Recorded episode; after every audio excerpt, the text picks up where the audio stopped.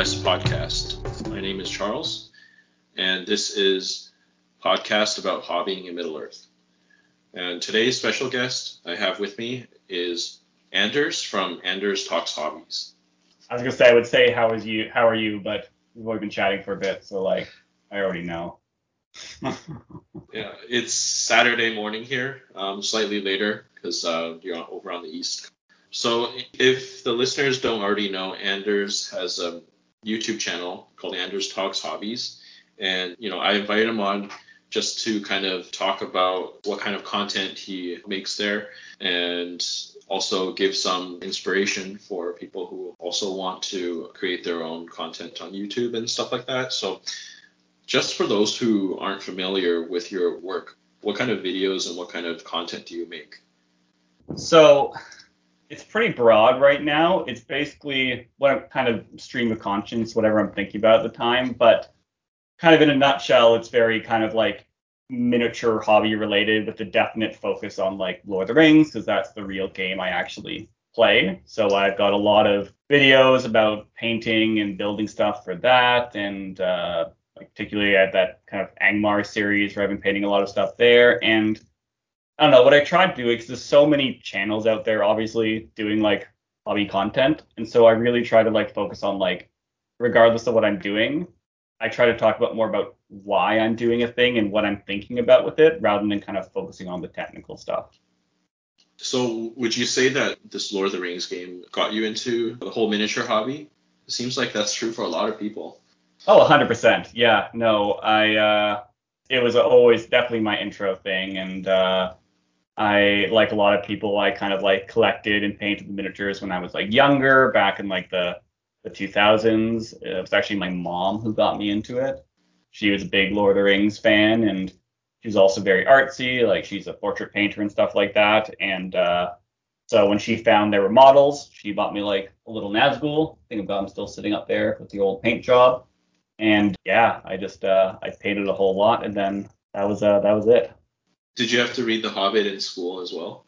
I did not read The Hobbit in school because I'd already read it way earlier, or had it read it to me. Like again, my my mom was a huge Lord of the Rings fan, so uh, when the movies were kind of coming out, she was really into those, and her rule was we had to have read the books before we saw the movies.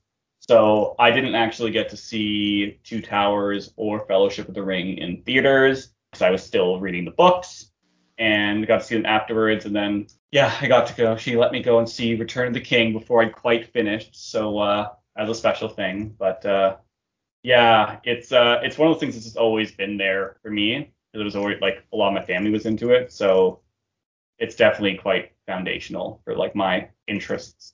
Yeah, definitely remember seeing those movies in theaters, even though it's been coming up to 20 years now. Oh yeah, um, this year, right? Yeah, or Fellowship at least. Yeah. Um, yeah, I didn't know Games Workshop until basically the movies came out, and I didn't know this hobby existed. So, but once we were in, it's kind of like you're just hooked since oh, ever yeah. since. Absolutely, and like yeah, like a lot of people, I kind of trailed off in like university. I went off, didn't bring my models, and like definitely thought about it a bit. And like there was a couple comic shops nearby, like my school, so I'd go in and you'd see like the Games Workshop stuff there. So it was kind of the back of my mind. But uh, yeah, once I got back from university, I had a little period between like finishing and getting the first job, and I don't know. There were a whole bunch of models sitting in my parents' basement, so I started repainting some Gondor troops and walked into a shop and found out there was a big league in the Ontario and uh, yeah, the rest is kind of like the rest is history, as they say, and all that. But uh, yeah, it definitely once you're in, you're really in. It's a bit all encompassing. Yeah, and on your YouTube channel, you do mostly Lord of the Rings, but you also have some other videos of other kind of miniatures, other kind of games. Mm-hmm. Are you into like other like sci-fi as well or historicals?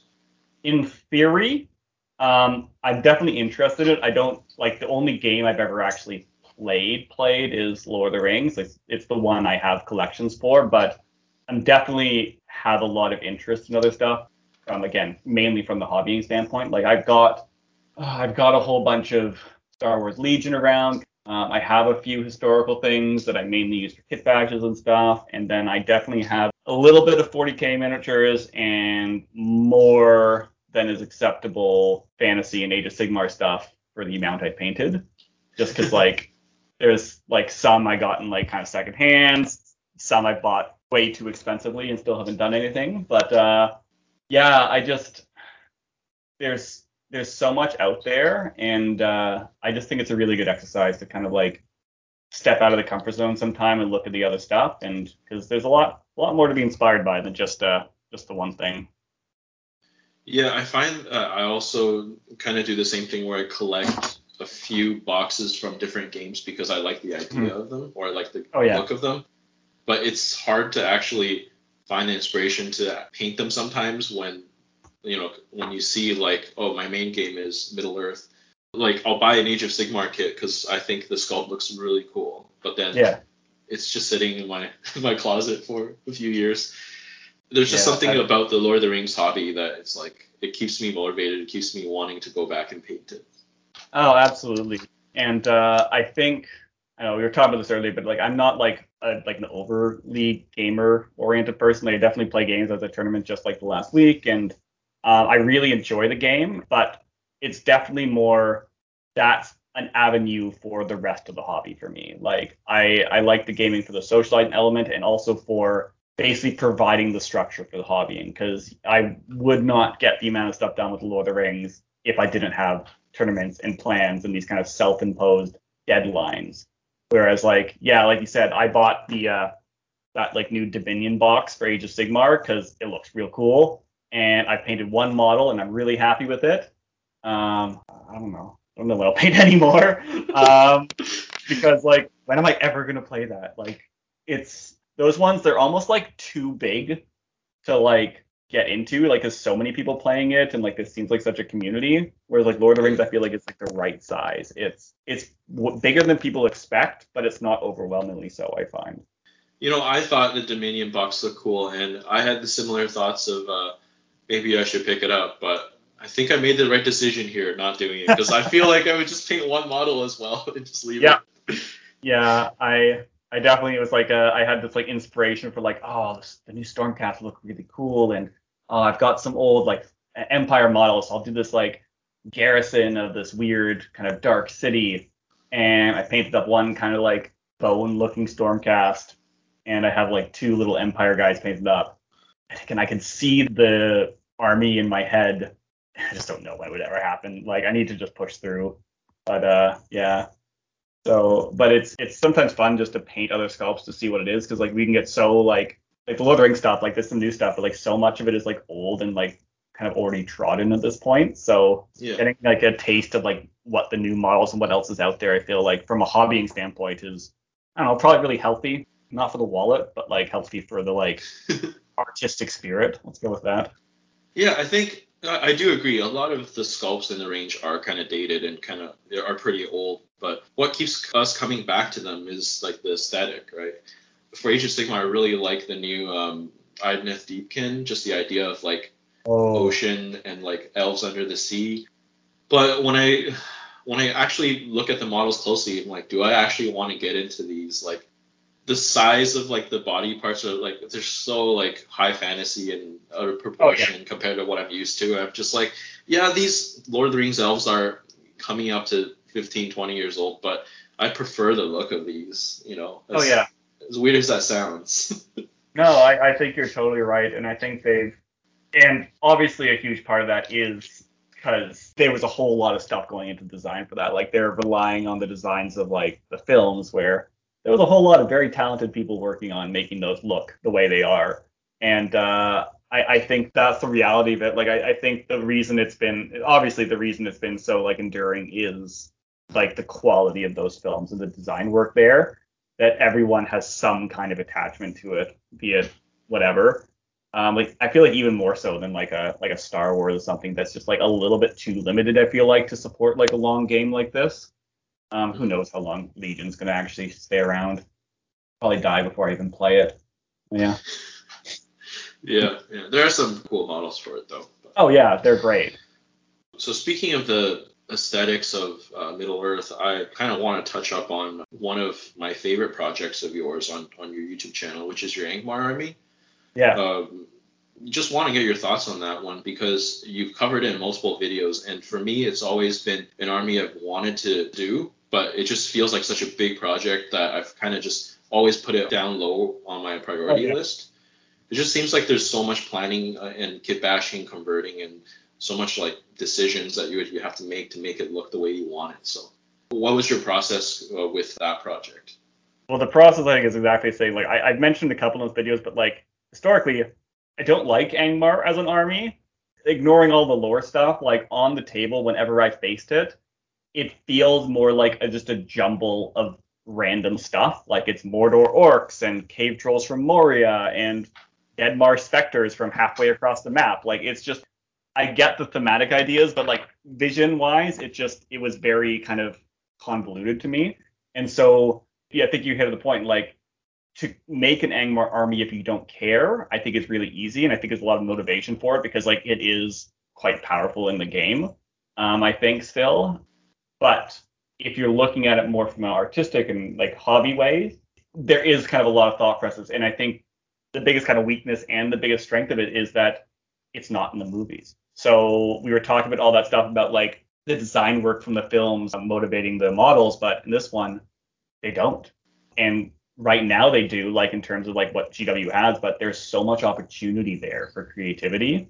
And that's what really, I think, cinched it for me, where like it was an avenue to explore kind of like different aesthetics that the other like armies feel kind of like too restrictive to do in.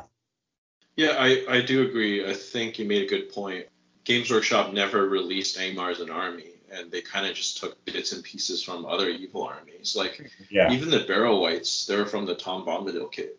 Yeah, yeah. There's no cohesive like design element to it, and uh, I I kind of mentioned before, like I really when I'm doing those videos, I try to talk. I, I there's a lot of footage of me like leafing through books and stuff because like what's more important than like oh glue part A to glue B and base coat in this color is thinking about the aesthetic, thinking about what kind of design elements tie them together and stuff, and and really kind of like considering that and bringing that into the paint job because it uh, I think it makes something a lot more unique and a lot more characterful.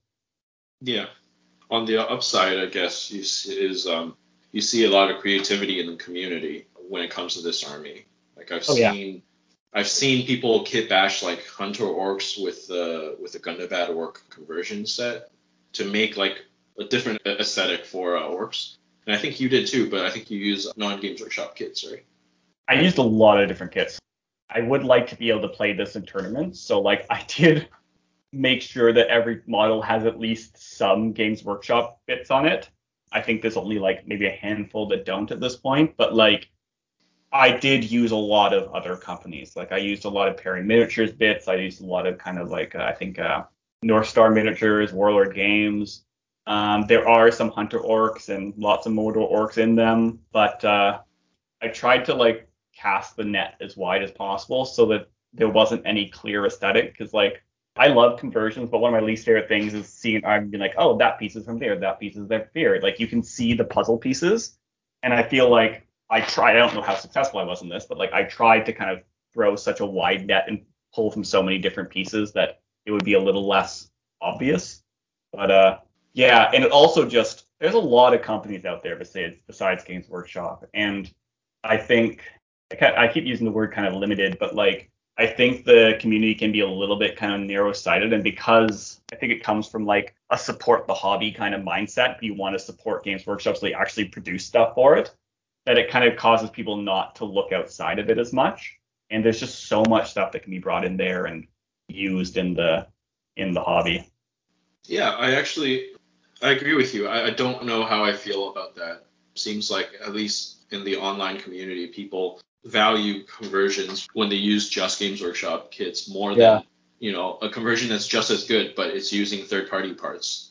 I don't know how I feel about that. I mean, I agree with supporting the hobby so that this game, as small as it is, can continue, but I don't have a problem personally with people using third-party parts, and I don't think it takes away from the creativity or or whatever. just because you're limiting to Games Workshop kits, it'll turn out better. So I agree. I, I think like there's obviously a line to be drawn between like using other companies' stuff and also companies that are like directly just making Lord of the Rings miniatures without the license. Like that's obviously a whole different question that I don't think I'm prepared to get into. But like the using non Lord of the Rings stuff in it, I think is a big one. And like you do see some people like going back to the Angmar thing and talk about like Age of Sigmar.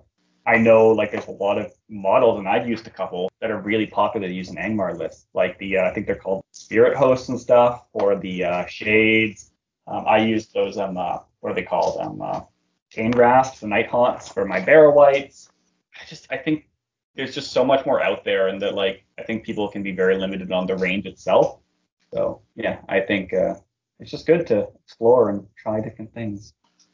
Uh, were video games one of your inspirations for uh, when you were looking for ideas for this army? Because the chain rasps actually, I think they look like the Barrow Wights from the War in the North video game.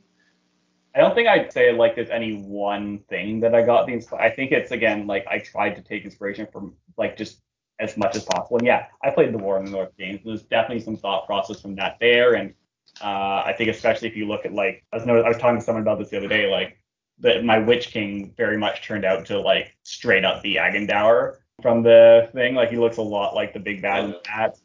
But he also looks a whole lot like the big bad in uh, the Witcher 3 video game, which I had was playing recently and there's definitely some of that aesthetic that's creeped in. And I mentioned that in the video, and uh, like that's the reason my troll has antlers on him because like there's so many like creatures with antlers in that. But uh, yeah, I just think it's it's definitely influenced. I'm not like a huge video gamer in general. Like I don't do a lot of it, but there's definitely bits that did kind of slip in there. Yeah, I don't know how I'm going to do my Angmar now that I've talked to you. It's like wow, the possibilities are like endless. Because in high school, I played a lot of the Battle for Middle Earth video game, and they actually oh, had yeah. an ex- expansion, just like like an Angmar expansion, and uh, so there's a lot to take from there too, because it's completely different from Games Workshop's version of Angmar. So. Oh yeah, no, I uh, I played that too, and uh, was it Rise of the Witch King? Yeah. That's definitely I, I, know in that they have a lot of the um uh, I think they do in the, the War in the North too, but there's a lot of like men as well. Like I think they have the Rhudaur warriors and stuff in that, and that's something I'm I'm kind of bringing into the army as well. Uh, like at the last tournament, like I ran, I had some like Rhudaur warriors I made, and I just ran them as regular orcs. They're just more guys with shield and spears, but it still adds variety visually to it, and it's just something different. So what's left of this army? So there's still a lot I want to do. I definitely want to do some more trolls. Um, I have a half sculpted one that's been sitting on my desk for like two months now. Herder would also be a big one I'd like to do eventually. But then there's like some other kind of more monster stuff. Like I, I have a plan for both uh, some wargs and warg riders and uh, a Gulavhar. I've got all the pieces for them. I just haven't like found the right time to start on them yet. But uh, yeah, so there's it's kind of ticking off all those boxes. So I kind of have all the options I need to write any lists I want and play different variations of it. And I think from there, like I don't know if it's know, it's always hard to think about like where a project stops because like a lot of time like it just doesn't. It just keeps kind of like happening in little bits. And I'm sure there's like more things I could add just to more orcs and stuff like that. And I think this one is kind of spinning off into a whole idea for like an Arnor force and stuff to go up to it. So that would probably be the next stage after this, is kind of like exploring into that a bit. But uh, yeah, I so I think the next one is going to be Warg Riders. I think that's my next plan because at the tournament I felt like I needed a bit more speed. Looking forward to uh, to uh, all of those things, especially Gulavhar. Your take on it? Yeah, that one. Going back to video games, I played. Uh, I don't know if you played like The Witcher, but like there's an expansion for The Witcher that's all about vampires, and there's a whole lot of really weird looking vampire designs in that that are definitely on my mind with Gulavhar because he's basically like a Middle Earth vampire, right? Kind of going back to inspiration, like I really like movies, so I try to bring inspirations from that kind of stuff too, than not just the Lord of the Rings movies. I watched Bram Stoker's Dracula for the first time last night, the old one with like Gary Oldman and stuff man, that movie is weird. It's so weird, and like there's so many weird kind of aesthetics and bizarre things in that that definitely is going to start creeping into my stuff because there's some really cool things to go from inspiration there. Okay, so we can expect your version of Gulavhar to be quite different. I've gotten role model, and I'm a little bit nervous to start it because like my plan for it is definitely to like do some cutting, and like the one I have is like a secondhand like metal one, and I feel a bit guilty doing that. But he's missing pieces already, so if I cut off other pieces, I don't think it's that bad. I'm not buying a new fine cast one just to cut up. They've been out of print, so you would have to find. A, oh yeah, too, right? Yeah. Yeah, it'd be hard to find one, but okay, that that that's cool. And and I guess uh, for Arnor too, there's just so much you could do. The amount of profiles are quite limited for that army, oh, yeah. but uh, I, I've seen some cool conversions with like Citadel Guard and Mm-hmm. and uh, you know other Gondorian models into Arnor warriors, and yeah. yeah, it's it's cool, and and hobbits too, Arnor hobbits would be cool. Oh yeah, no, there's a lot of uh, so like this is definitely one of like the moments where the lore kind of started inspiring stuff because like I was reading more and more about like the little bits of Angmar in it, and obviously when you're reading about that in the books, like it's just you're also reading about Arnor, and like there's definitely very little in the range in terms of the stuff for Games Workshop, but like there's so much possibilities, and like because this United Arnor, and then there's like the three separate kingdoms of Arnor, and like opportunities for like designing those like differently and differentiating uh, Arthedain from Cardolan, I think it's called, yeah. and then Rhudaur, doodling out banners for all of those for like the last couple months. And I definitely think I'm going to be, we talked about historicals the other day. I think there's some like some really nice historical models I'm thinking about really kind of like leaning on for that um, with some there's some shields and stuff from the actual Games Workshop range to like bring it into the world. But uh, yeah, there's a there's a lot of cool stuff you can do with that. I also find historicals are great for like buying for bits. Oh yeah. Um, they're also just overall cheaper because I, I don't I don't know maybe because there's no like IP there's no license that they have to pay for or for whatever reason I just find historical models are generally like they're pretty affordable.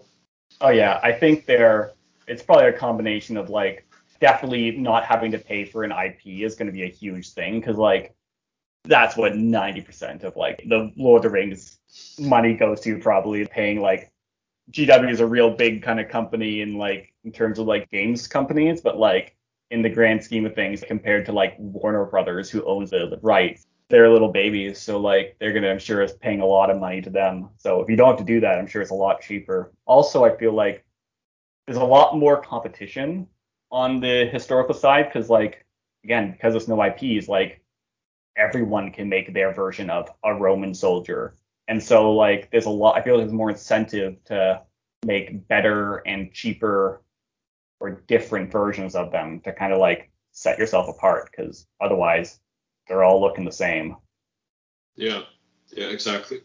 So I want to pick your brain a little bit about making content on YouTube. Uh, personally, I've I made a few videos so far, but it's been hard to like while I'm doing a project, documenting it at the same time. How did you kind of get into the the YouTube scene, and what's the process of uh, documenting hobby progress while you're working on a project? I feel like the answer to both those questions is just like long. I've been interested in doing like YouTube and video stuff for like a long time. Like I, I grew up watching like almost like more than just watching Lord of the Rings was like watching like the extended behind the scenes and all the how like how they made the films and so like I've always been really interested by like filmmaking overall so I started getting into kind of like editing a little bit in school just for just for fun and I've always wanted kind of like an outlet to do it so YouTube videos and seeing other people like making stuff that I felt like I could do kind of definitely inspired that. And it definitely was also an outlet to like practice that kind of I don't want to call it craft that makes it sound too advanced because I'm really bad at it, but like or rudimentary at it. But I enjoy I enjoy the process of making videos as well. And I think that helps because if you don't, there's no way you're gonna like stay motivated because at the end of the day, like there's so much time and stuff that goes into making even the simplest thing and you definitely have to like think about it when you're when you're starting a project. So uh, in terms of that element of it, when I'm planning out a project, I definitely I try to think of it, and I guess this is a little bit limiting, but like again, I think of it both from like what I want to do project wise, and also how do I make this into a would this be a compelling video or not?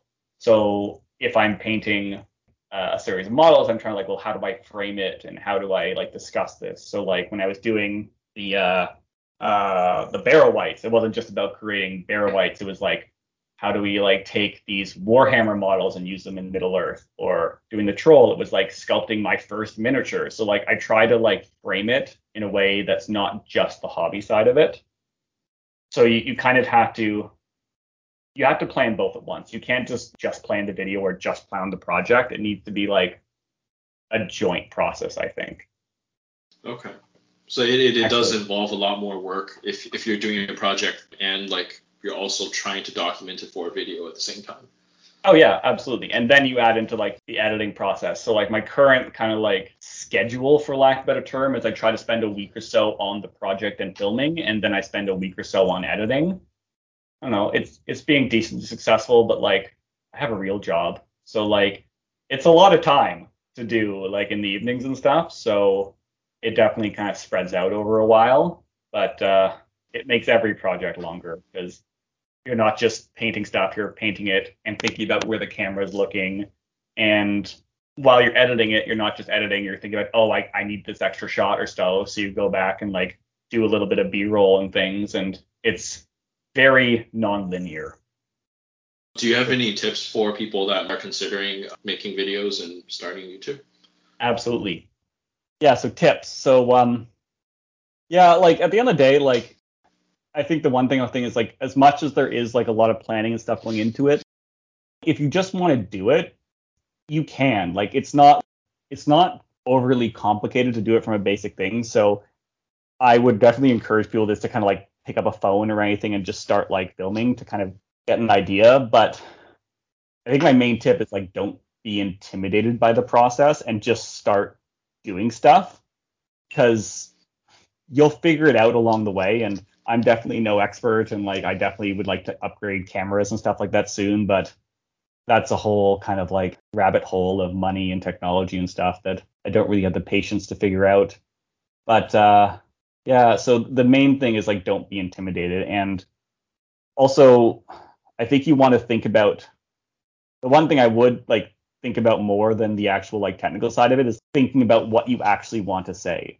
Cuz I mentioned before, there's so many channels out there about like how to paint this, how to paint that, that if you're going to be doing it, I think you want to be approaching it from some kind of standpoint that would differentiate you. And so I've mentioned before, but like what I try to do is I talk about it from more of a, I don't know, more of a creative or more of an artistic way about thinking about it.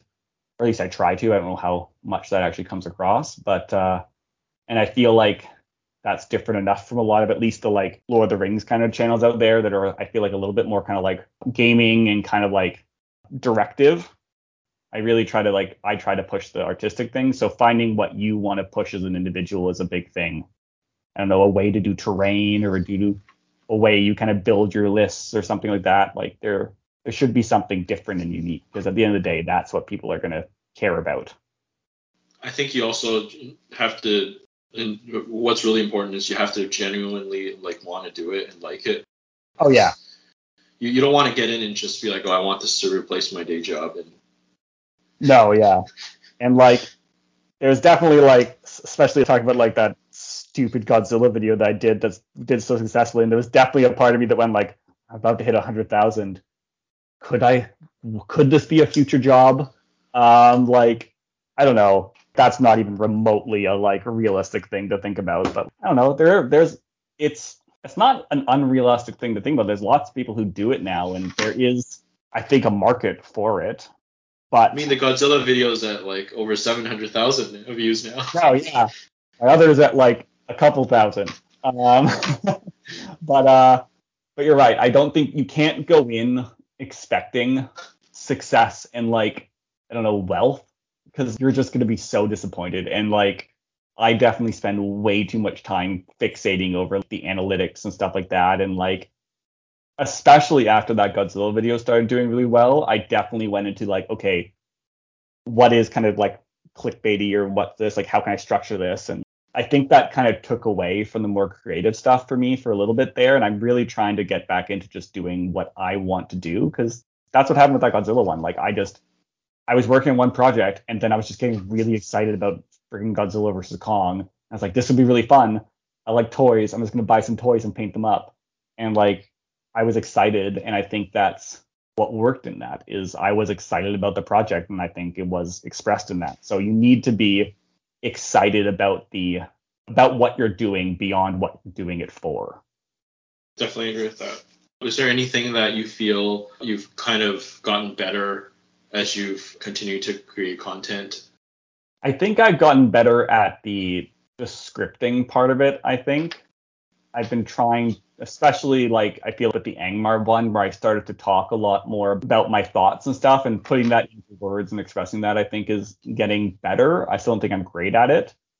And also like having a better idea of what kind of shots I'm going to want during the project. So there's not as much kind of like going back. So I still feel like there's a lot of growth there. Like I definitely don't think my stuff is at like the technical level I'd really want it to be yet. But uh, again, this you kind of go back to like the the amount of time that you're willing to to put into it because to get good at that kind of stuff, like it takes time and energy and and interest to like learn about the cameras, to learn about the stuff, and that's definitely a part I probably fall down in. Like I've had a, the same camera for like 10 years, and like I don't know what half the buttons do.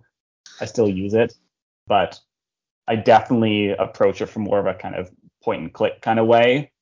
Yeah. And it's just because like again, I I like the outcome of the camera stuff. I don't care about the technical side of it as much. And so I definitely need to be better about learning about that. And that's something I definitely am going to think I'm getting better at, but I definitely need to continue working on. Yeah, it's not just about the technical stuff. Like I, I like some of the uh, what's it called the skits that you have at the beginning of the videos.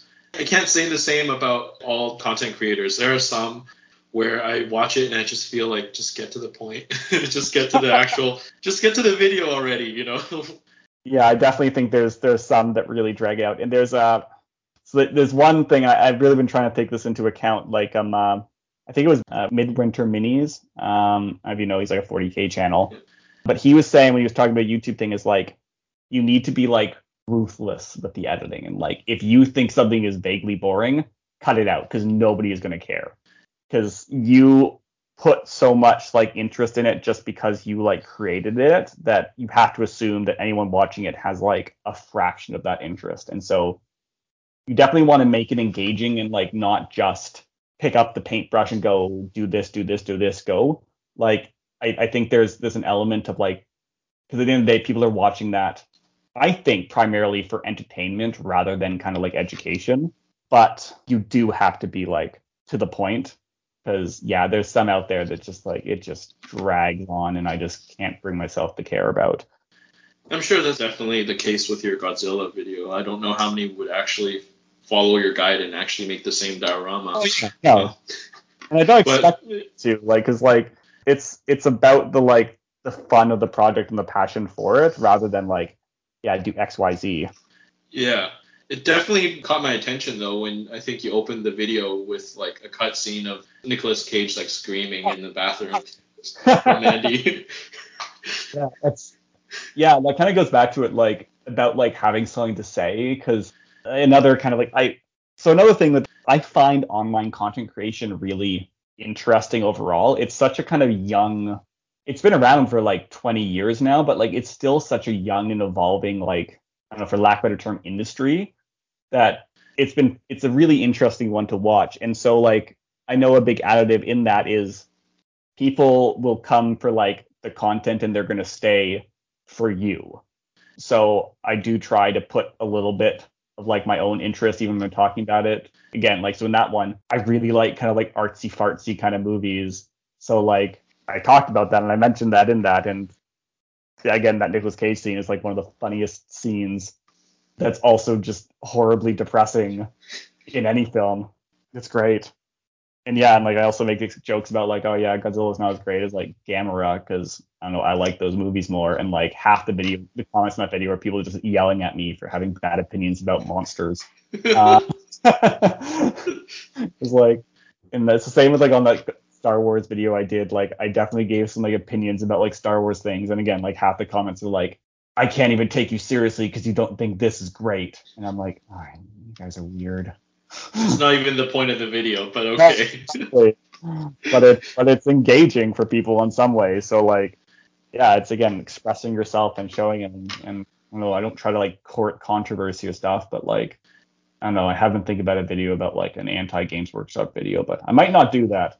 Um, Controversy can draw attention though. I have watched some anti Games Workshop videos and they get tons of traffic. They do, and I think that's another thing. And I kind of going back to like jokes and stuff you bring in. Like I definitely make a few a little bit more kind of like political and relevant jokes here and there. Like I think I made a joke about freaking Doug Ford in like one of the videos, like the premier of Ontario, and I definitely make a few capitalism jokes in like the uh, Animal Crossing one, but like I, I kind of also do feel like at the end of the day, like people do like look at this kind of stuff as an escapism thing, but I think that it is still important to understand like the realities of the world in it. So like with the Games Workshop stuff, there's some not great stuff about the way Games Workshop does their business. So like talking about like, hey, here are some alternatives.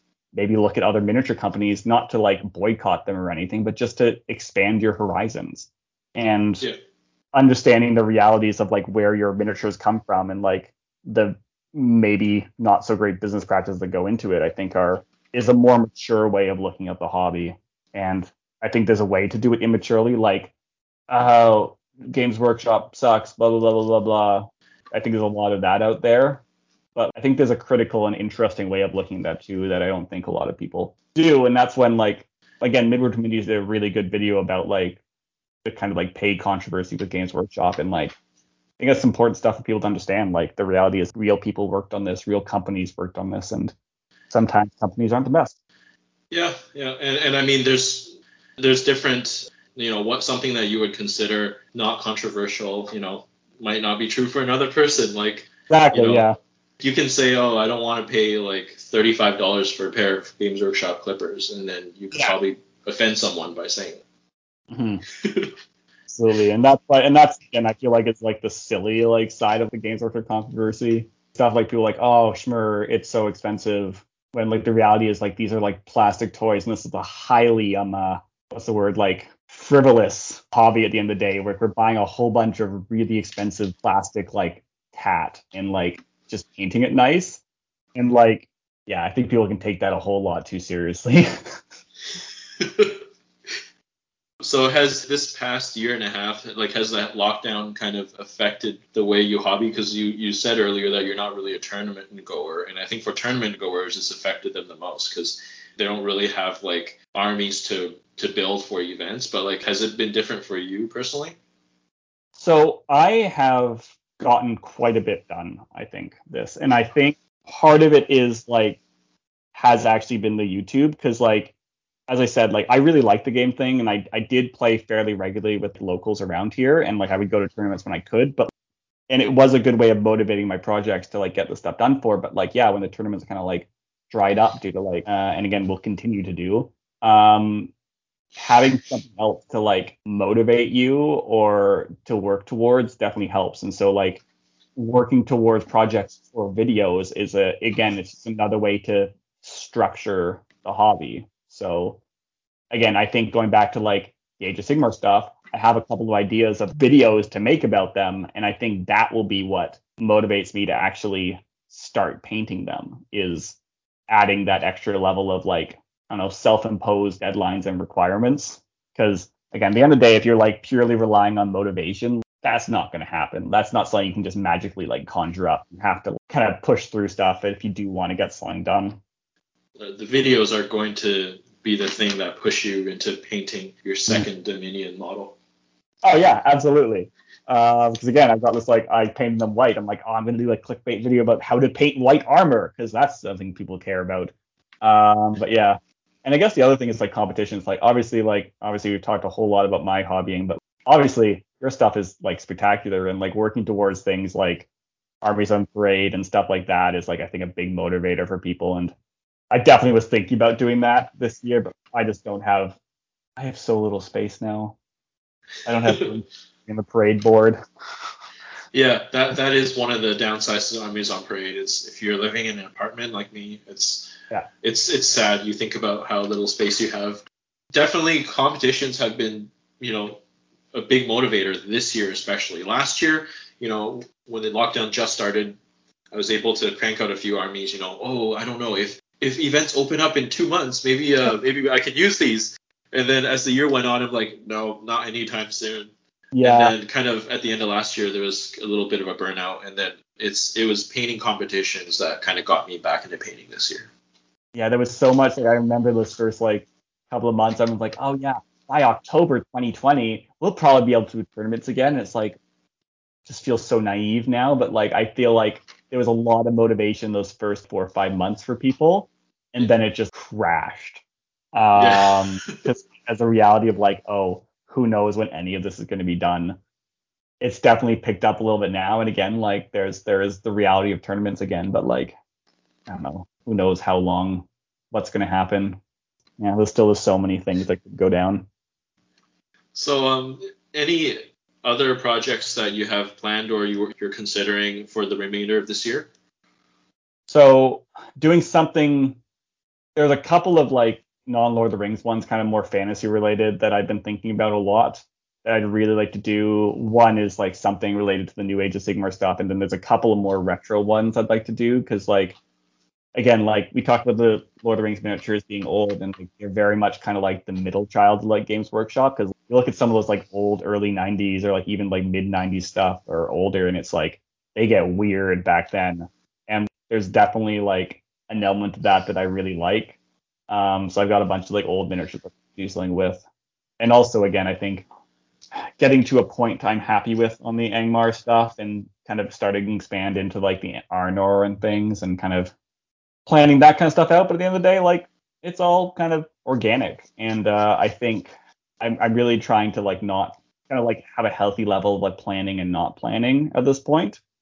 And yeah, I was I was hoping to have a lot more done with this Angmar project by now, and I haven't. So uh, we'll see. Cool. I guess if you have any ideas for a video, maybe that'll kind of get you started on a new project as well. Exactly, yeah, and that's where it's like again, like Gulavhar's on the list, Wargs are on the list, and it's just like when do I find the mo- like when does it click that I pick up those miniatures on that week and start doing it again? I've got a little whiteboard here with all of my ideas on it, and there's some real weird ones on there, but uh, yeah, it's, it's that kind of happy balance of like motivation and planning that's ever elusive. Well, can't wait to see what you put out next. I'm always looking out on YouTube for uh, your next video. Where can listeners find your work besides um, on YouTube? Yeah, so again, obviously YouTube's the biggest one, Andurz Talks hobby. I do have a decent little like uh, Instagram channel that goes along. It's a lot quieter than it used to be on Instagram just because so much of my time is going into the the videos.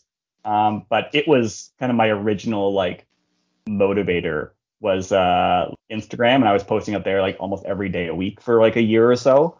And that's definitely fallen off, but I still post on there fairly regularly, and I'm trying to be better about like posting stories and stuff. So that's another one. Yeah, I do have a Patreon if people are interested in checking that out, and I've got dice for that. But uh, yeah, all of it's under Andurz Talks Hobbies. It's uh, all linked around, and uh, yeah, it's uh, you want to check it out. Cool. Do check out Andurz Talks Hobbies. And yeah, I think that about wraps it up. Thanks so much for coming on to talk to me about your work today. It's been fun. Absolutely, it's been a it's been a pleasure, and it's uh it's good to talk to someone in Canada as well, like in connecting to that kind of other side, because it's such a big country that we have like totally different scenes. I feel like um, in the Ontario and out west, and one day I need to try and get out there. I like out west. I like skiing.